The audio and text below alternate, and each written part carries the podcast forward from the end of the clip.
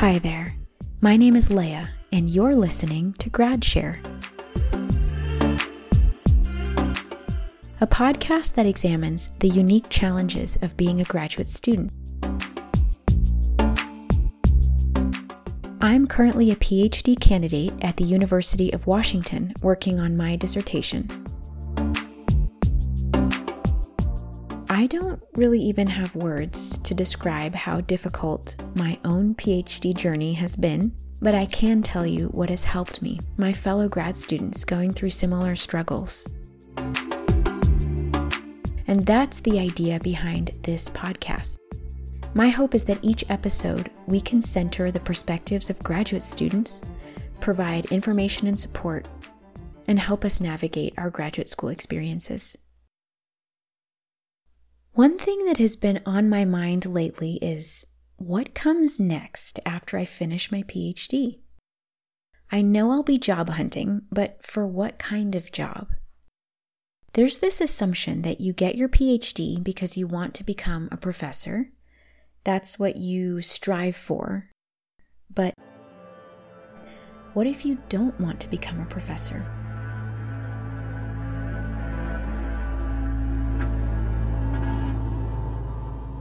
I don't think it's healthy for individuals or for an entire profession to, to fetishize academic work to the extent that we do. To say, to kind of put academic work on a pedestal in this way um, allows us to overlook the, the kind of the problems in the university in the way that, uh, you know, it, it's structured and in the way that um, uh, treat graduate students as a form of labor.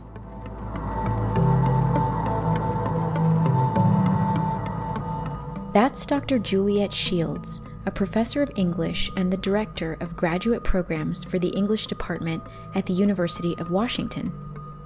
When I spoke with her, we talked about how difficult but important it can be to really question whether you want to work in academia or not and how that question is tricky because of the way that academic work is so often privileged above other kinds of work.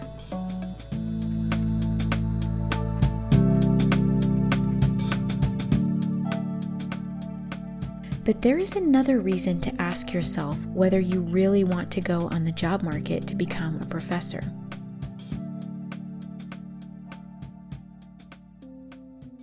Yeah, the most obvious reason is that the number of tenure track jobs has been shrinking for years and is likely to continue to do so.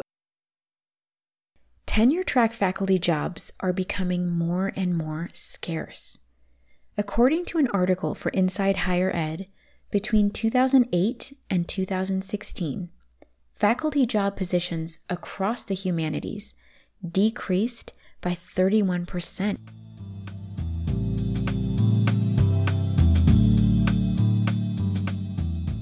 So, there's a lot of graduate students graduating with their MAs and PhDs, and there's not that many tenure track faculty jobs.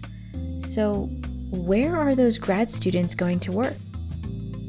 In our discussion, Juliet talked about how PhD programs really haven't done a great job of keeping track of their alumni who have gone into non academic work because PhD programs just really haven't seen that as something that they should do.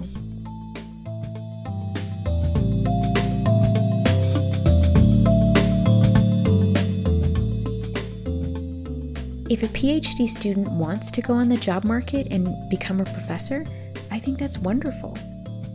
And I also think that PhD students shouldn't feel like that is the only career option for us.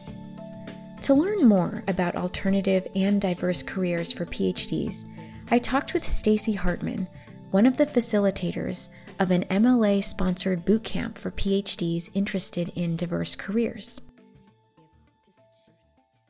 My name is Stacy Hartman, and I am director of the Publics Lab at the Graduate Center of the City University of New York. I support public scholarship for graduate students and faculty. Um, that's what the Publics Lab does.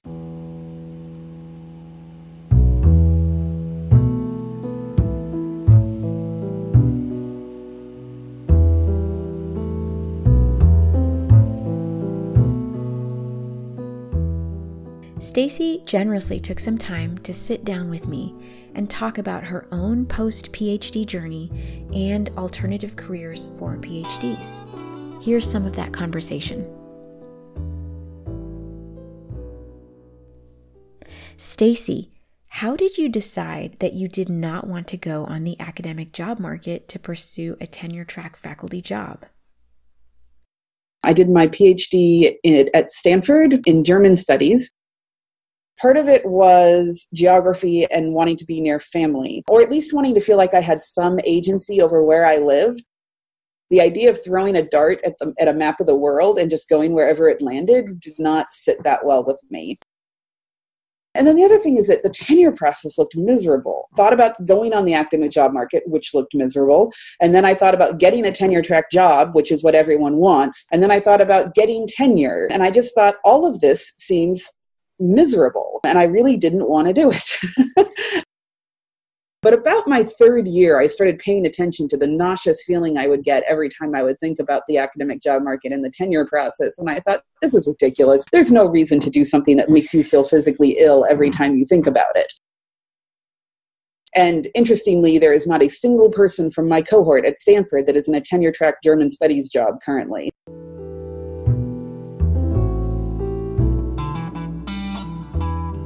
Acknowledging that there are a lot of PhDs who want to go into the academic world and who want to be professors, what advice do you have for those folks?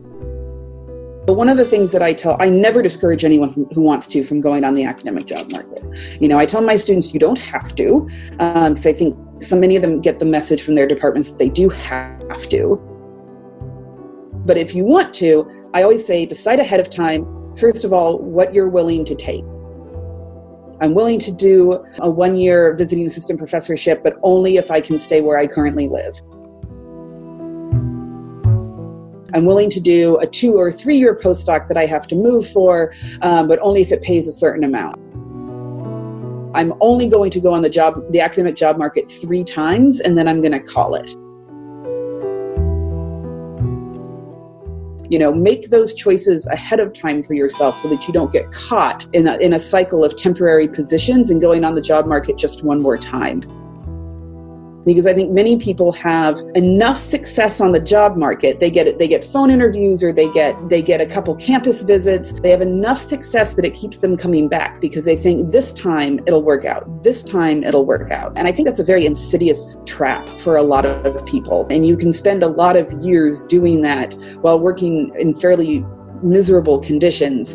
And I just I think that more people should decide ahead of time how much they're willing to take and when they're going to call it.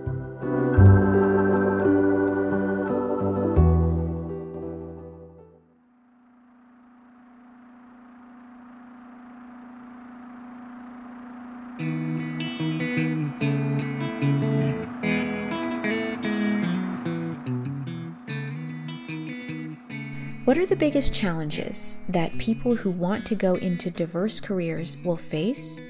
And what advice do you have for them? So you need to really change how you think about your work and figure out what what in my training is going to be most valued by people outside the academy. Teaching is often one of those things. And the second thing that I think is really tough is mostly mental. And I, I think of it as just as being too deferential. I think many graduate students have been trained to be very deferential.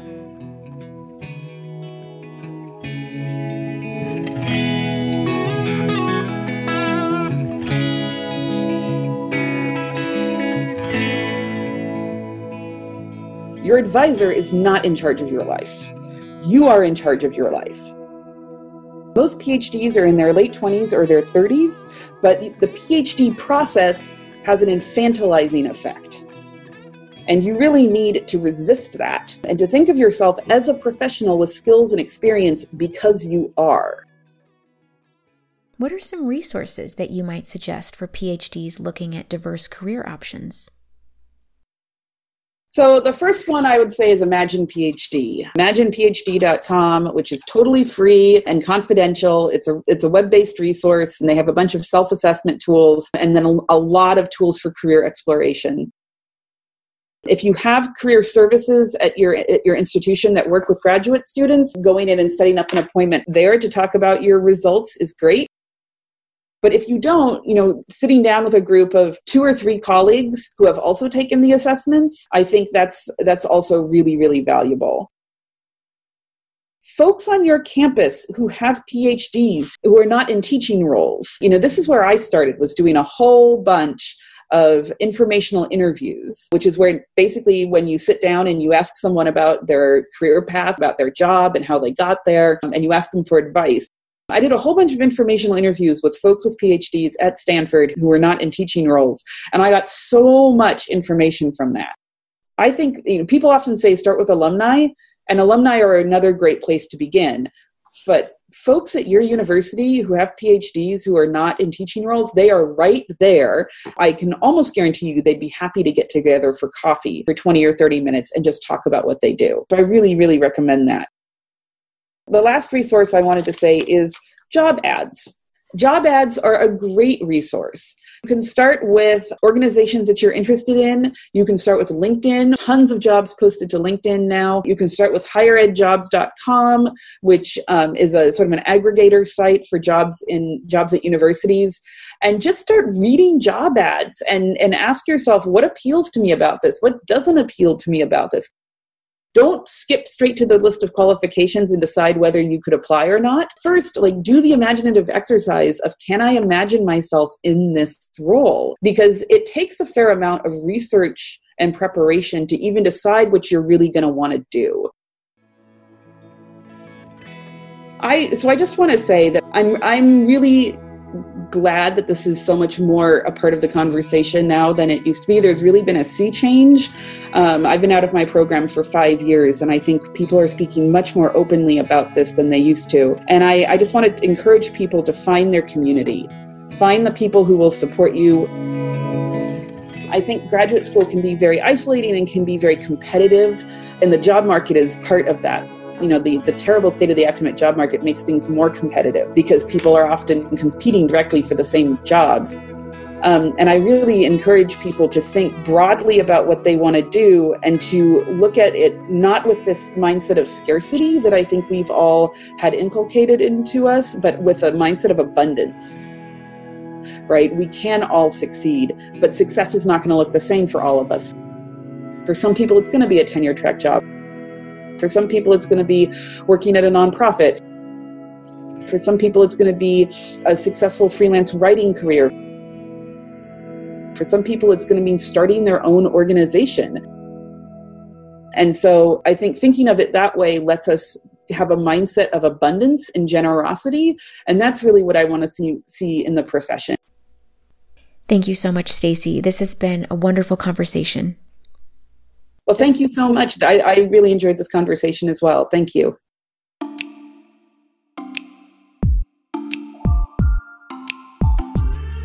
That's it. We've come to the end of our first episode.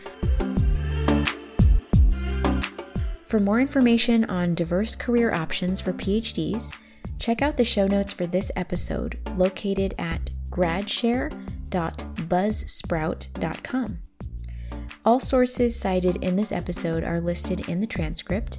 This episode featured CCBY music, including Anthem of Rain by End of the Road. A big thank you to Juliet Shields and Stacy Hartman, and thank you for listening. If you have comments, questions, or episode ideas, email me at gradsharepodcast at gmail.com. That's gradsharepodcast at gmail.com. That's all for now. Thank you so much for listening. See you next time.